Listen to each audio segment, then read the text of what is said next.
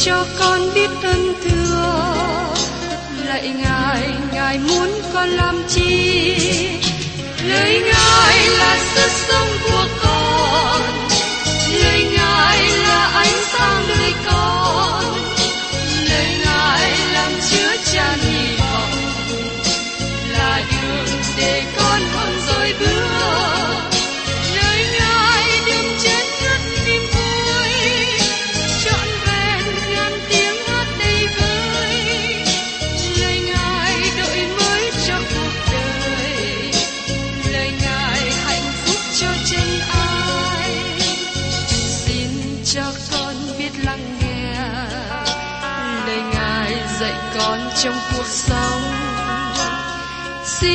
cho con biết lắng nghe. Lời ngài từng theo bước đời con. Xin cho con biết sẵn sàng chờ đợi và vẫn nghe theo chúa. Xin cho con biết sẵn sàng thực hành lời chúa đã truyền ban Hân hoan chào mừng quý vị đến nghe chương trình Tìm hiểu Thánh Kinh. Đây là một chương trình học kinh thánh liên tục và hệ thống trong thời gian 5 năm. Chúng ta sẽ lần lượt khảo sát từ sáng thế ký cho đến khải huyền. Mục sư tiến sĩ McGee là người được Chúa dùng để sáng lập và thực hiện chương trình này. Ông tin rằng lời của Đức Chúa Trời có khả năng đáp ứng mọi nhu cầu cho tất cả mọi người trên thế giới, không phân biệt chủng tộc, văn hóa, trình độ tuổi tác hay phái tính. Ước mong quý vị theo dõi liên tục và giới thiệu cho thân nhân bạn hữu cùng đón nghe. Kính chào quý vị và các bạn. Hôm nay chúng ta tiếp tục tìm hiểu Thánh Kinh trong sách Hebrew đoạn 5. Thưa các bạn, trong phần đầu của sách Hebrew đoạn 5 này, nói đến định nghĩa về thầy tế lễ. Tôi xin nhắc lại trong Hebrew đoạn 5 câu 1 đến câu 2 mà chúng ta đã tìm hiểu trong kỳ trước đây. Phàm thầy tế lễ thượng phẩm từ trong loài người chọn ra, thì vì loài người lập nên hầu việc trước Chúa Trời để dâng lễ vật và hy sinh vì tội lỗi. Người đã bị vây trong sự yếu đuối, nên có thể thương xót những kẻ ngu dốt sai lầm. Thưa các bạn, Thầy tế lễ được chọn ra từ con người và được Đức Chúa Trời lập nên. Đầu tiên là Aaron, ông đại diện cho con người đến với Đức Chúa Trời. Giờ đây chúng ta thấy sự khác biệt giữa Aaron và Đấng Christ, bởi vì không có sự giống nhau về đòi hỏi cho thầy tế lễ theo dòng dõi của Aaron và trong Chúa Giêsu Christ. Mời quý vị cùng xem trong Hebrew đoạn 5 câu 3. Ấy bởi sự yếu đuối đó mà người buộc phải vì tội lỗi mình dân của lễ, cũng như vì tội lỗi của dân chúng. Các bạn có nhớ ngày đại lễ chuộc tội? Trước nhất Aaron đem của lễ và đem quyết vào nơi chí thánh cho tội chính của ông. Aaron cần phải giải quyết vấn đề tội lỗi của ông trước nhất, trước khi có thể chuẩn bị cho dân chúng. Nhưng trong Đấng Christ thì không có như vậy. Đấng Christ không cần phải dâng của lễ chuộc tội cho chính Ngài. Ngài dân của lễ cho các bạn và tôi. Và trong Hebrew đoạn 5 câu 4, Vả lại, không ai chiếm lấy chức trọng đó cho mình, phải được Đức Chúa Trời kêu gọi như Aaron ngày xưa. Như chúng ta đã đề cập trước đây, Đấng Christ là thầy tế lễ, bởi vì Ngài được chấp nhận bởi Đức Chúa Trời. Và tiếp đến trong Hebrew đoạn 5 câu 5. Cũng một thể, Đấng Christ không tự tôn mình làm thầy tế lễ thượng phẩm, nhưng tại Đấng đã phán cùng Ngài rằng, Ngươi là con ta, ta đã sanh ngươi ngày nay. Tôi muốn nói rõ điều này.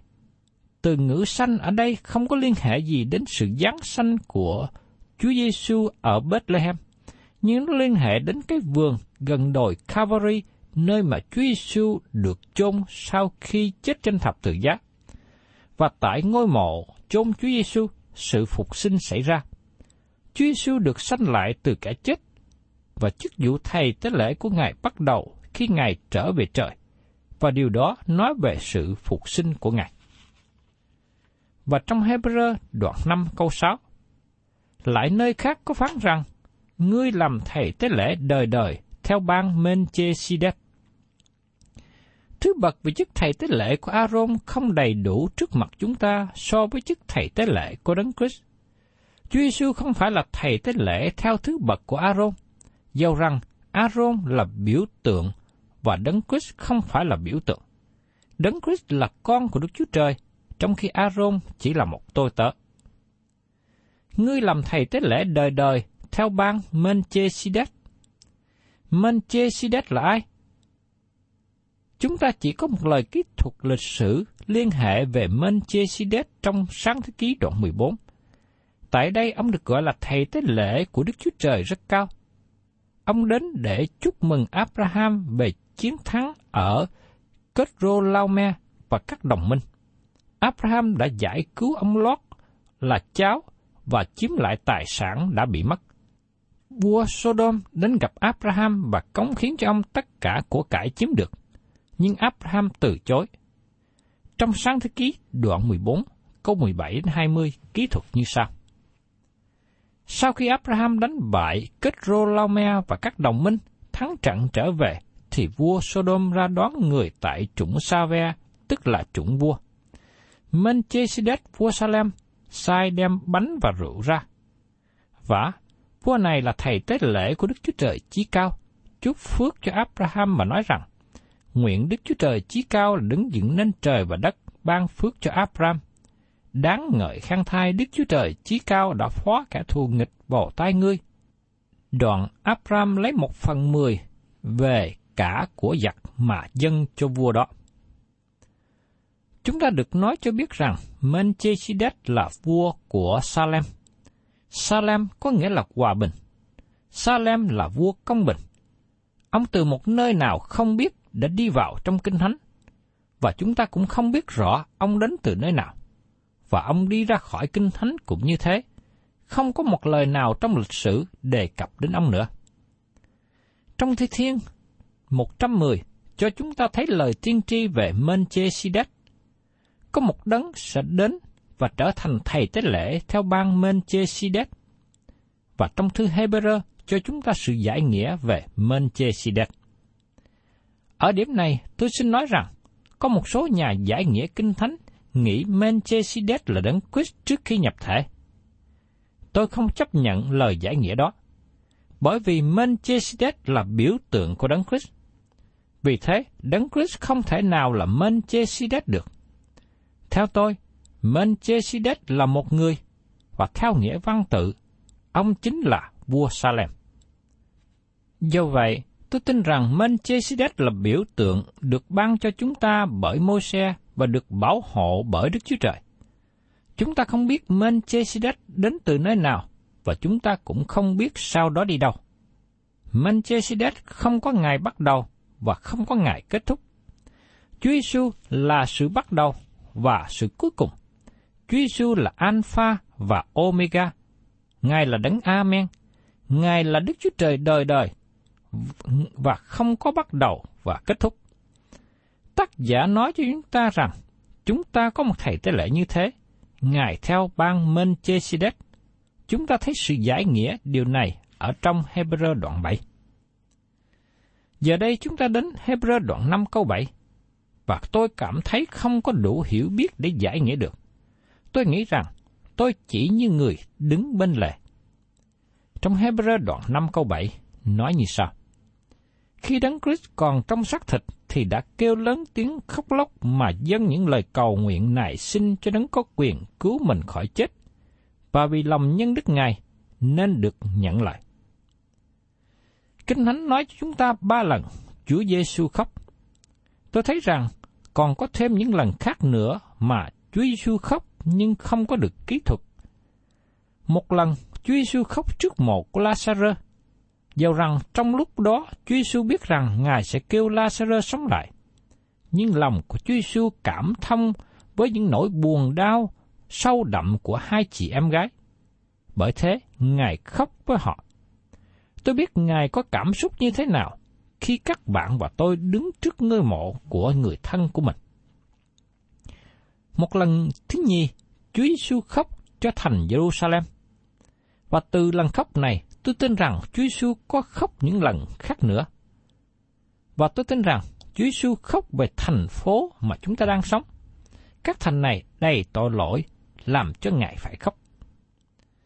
Lần thứ ba, Chúa Giêsu khóc khi Ngài ở trong rừng Gethsemane.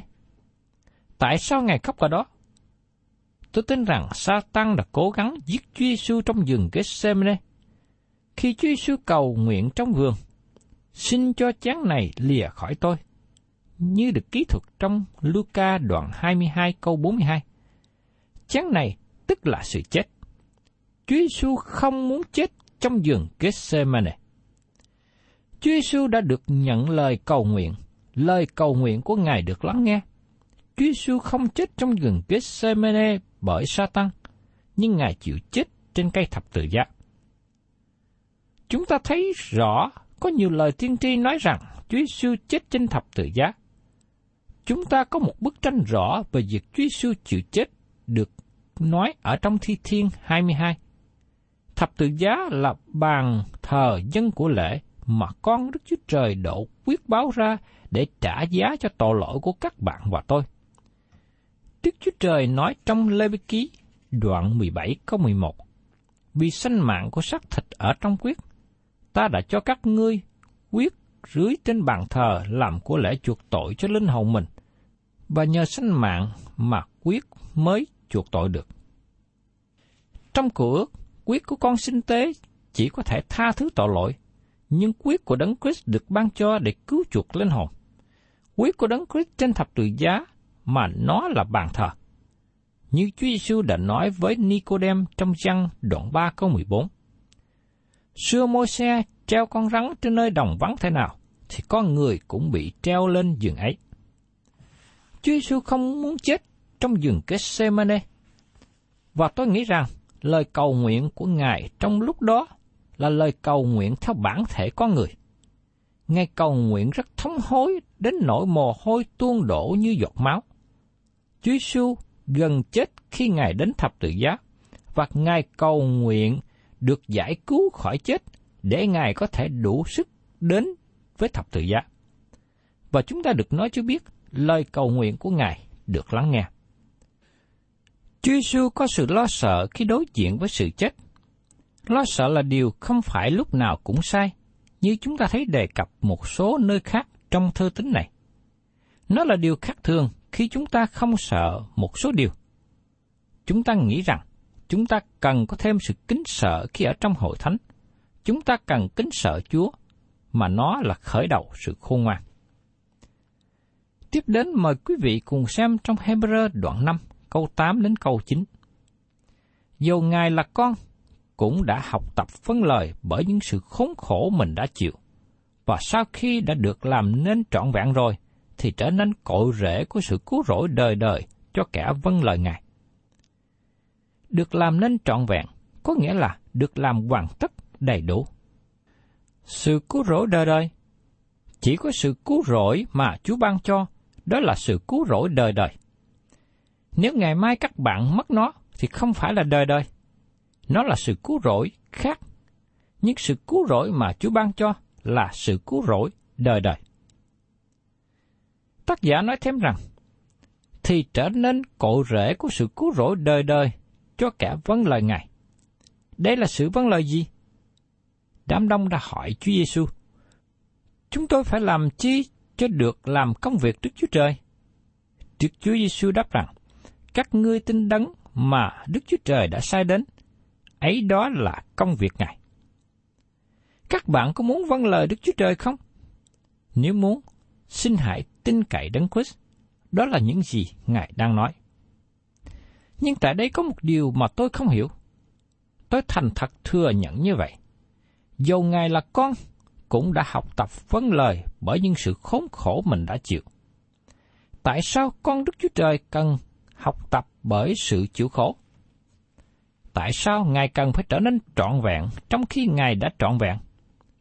Tại đây, tôi chỉ đứng trước sự mầu nhiệm sự màu nhiệm mà tôi không thể hiểu thấu. tôi chỉ có thể biết rằng Đức Chúa Trời có một điều gì đó từ nơi sự chết của Đấng Christ mà nó làm cho thiên đàng trở nên tốt đẹp hơn và thêm vào thiên đàng nơi mà mọi sự trọn vẹn. Và đó là điều mà con Đức Chúa Trời đã học hỏi.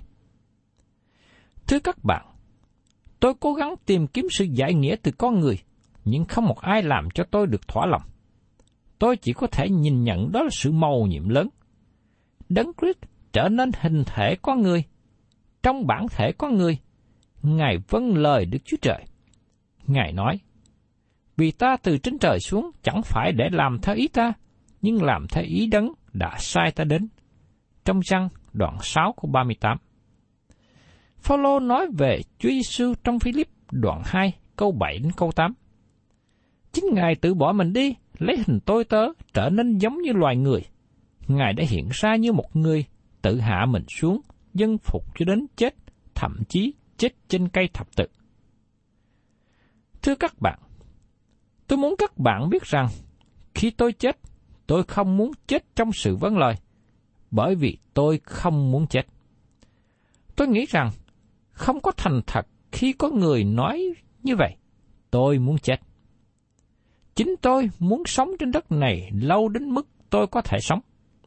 Dù rằng có lúc tôi bệnh nguy hiểm, nhưng tôi cũng cầu nguyện xin Đức Chúa Trời ban cho tôi sống lâu trên đất này. Khi tác giả Hebrew nói rằng Đấng Christ học tập trong sự vâng lời bởi những điều đau đớn, tôi không hiểu được. Tôi chỉ nhận rằng tôi đang ở trong sự mầu nhiệm, dầu rằng Chúa Giêsu học tập được một điều nào đó. Và trong Hebrew đoạn 5 câu 10, lại có lời Đức Chúa Trời xưng Ngài là Thầy Tế lễ Thượng Phẩm theo ban Melchizedek. Giờ đây, tác giả thảo luận về vấn đề chức tế lễ của Đấng Christ mà Melchizedek được ban cho trong cửa ước như biểu tượng về chức Thầy Tế lễ Thượng Phẩm của Chúa Giêsu Christ. Thưa các bạn, trong phần tiếp theo của Hebrew đoạn 5 này, chúng ta tìm hiểu đến một dấu hiệu thứ ba. Nó giống như dấu hiệu bật đèn đỏ. Đó là dấu hiệu của sự nguy hiểm về sự chậm nghe. Tác giả muốn nói chúng ta cần có sự chuẩn bị sẵn sàng khi lái xe vào xa lộ. Nhưng trước nhất, chúng ta cần phải xem xét cả hai hướng. Có sự nguy hiểm khi sự chậm nghe. Tác giả để phần cuối trong đoạn năm này và phần đầu của đoạn 6 nói đến sự nguy hiểm cần phải nên tránh. Nhưng trong phần còn lại của đoạn 6, tiếp tục đề cập đến đề tài lớn, Đấng Christ là thầy tế lễ theo bang Melchizedek. Trong Hebrew đoạn 5 có 11, về sự đó, chúng ta có nhiều điều nên nói và khó cắt nghĩa vì anh em đã trở nên chậm hiểu. Tác giả nói, vì anh em đã trở nên chậm hiểu. Tác giả Hebrew mà tôi tin rằng Phaolô nói rằng họ không thể hiểu. Có nhiều người ngày nay lắng nghe mà không hiểu. Việc nghe là một vấn đề trở ngại lớn trong ngày hôm nay. Đấng Christ là thầy tế lễ theo ban Melchizedek là đề tài khó, và tác giả tiếp tục nói về đề tài này. Muốn hiểu được đề tài này, cần phải có nhiều nhận thức thông sáng về tâm linh. Nó đòi hỏi người nghe có nhận thức về tâm linh và sự hiểu biết về lời của Đức Chúa Trời. Tại đây các cơ đốc nhân Hebrew được nói cho biết rằng họ có sự hiểu biết thuộc linh thấp, trong khi đó họ có nhiều sự hiểu biết cao về những vấn đề khác. Vì thế, rất khó để dạy họ, bởi vì khó làm cho họ hiểu. Họ là những trẻ em, giống như nhiều thánh đồ trẻ em hiện nay. Họ chỉ muốn nói những lời như trẻ em, họ không muốn nghe những điều khó hiểu.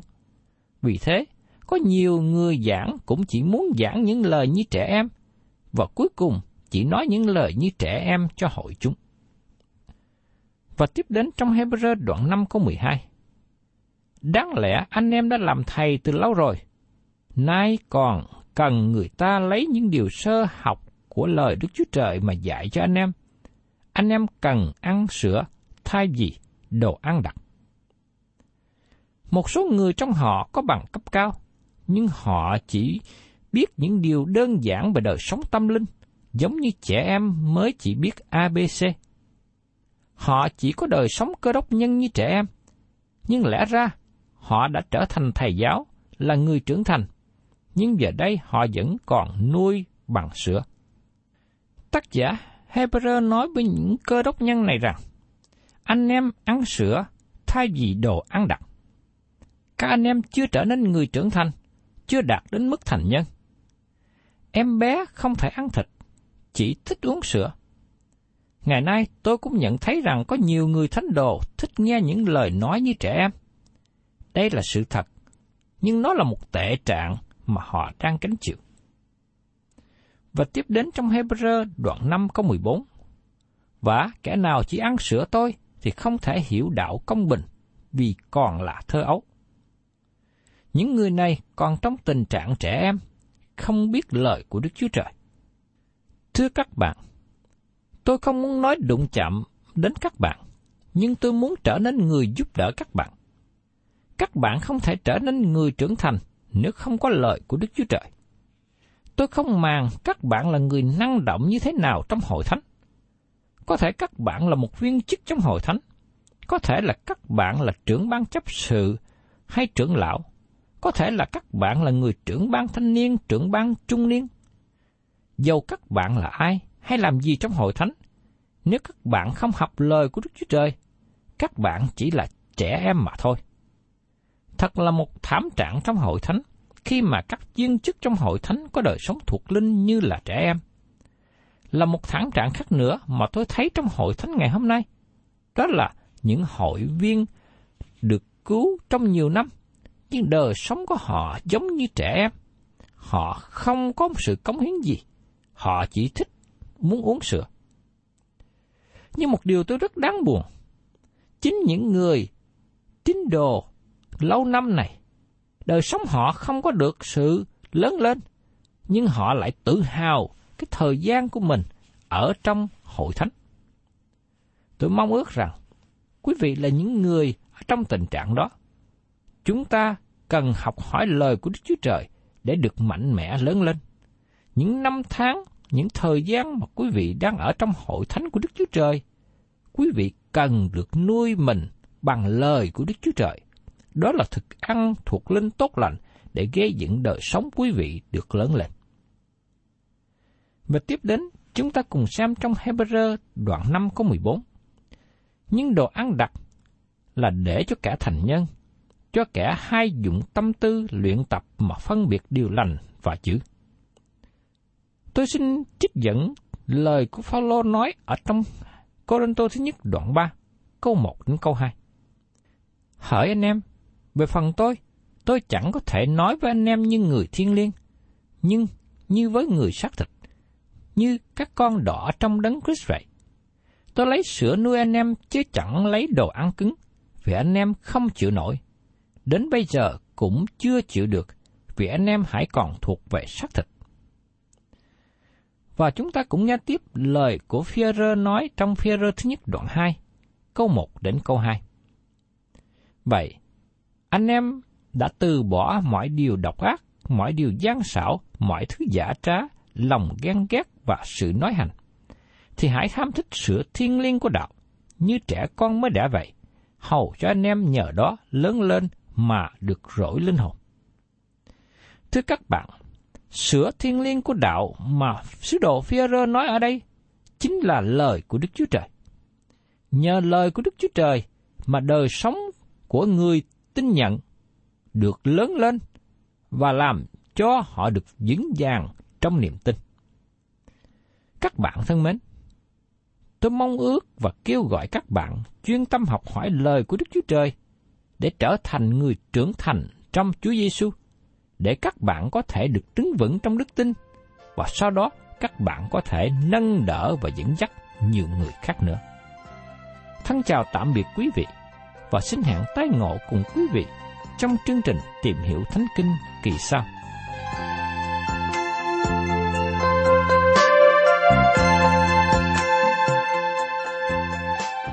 Cảm ơn quý vị đã đón nghe chương trình Tìm hiểu Thánh Kinh. Nếu quý vị muốn có loạt bài này, xin liên lạc với chúng tôi theo địa chỉ sẽ được đọc vào cuối chương trình. Kính chào quý thính giả.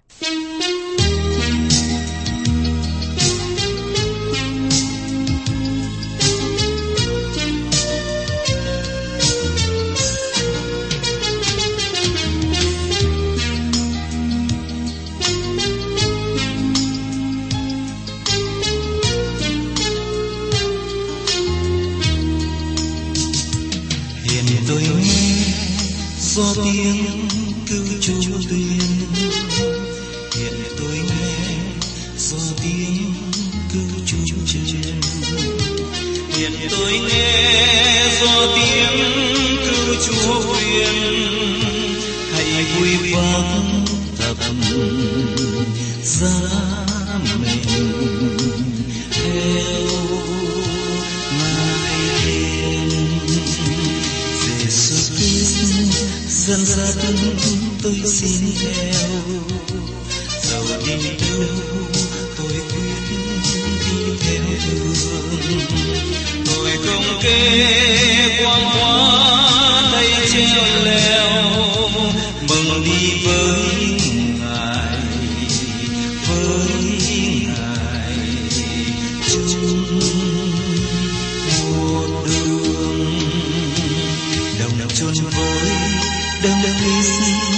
Lớp kín này đồng chôn với đấng Christ tôi chôn rồi đồng chôn với đấng Christ lập kín đây quyền đi với ngài với ngài luôn. Mọi ngày Christ dẫn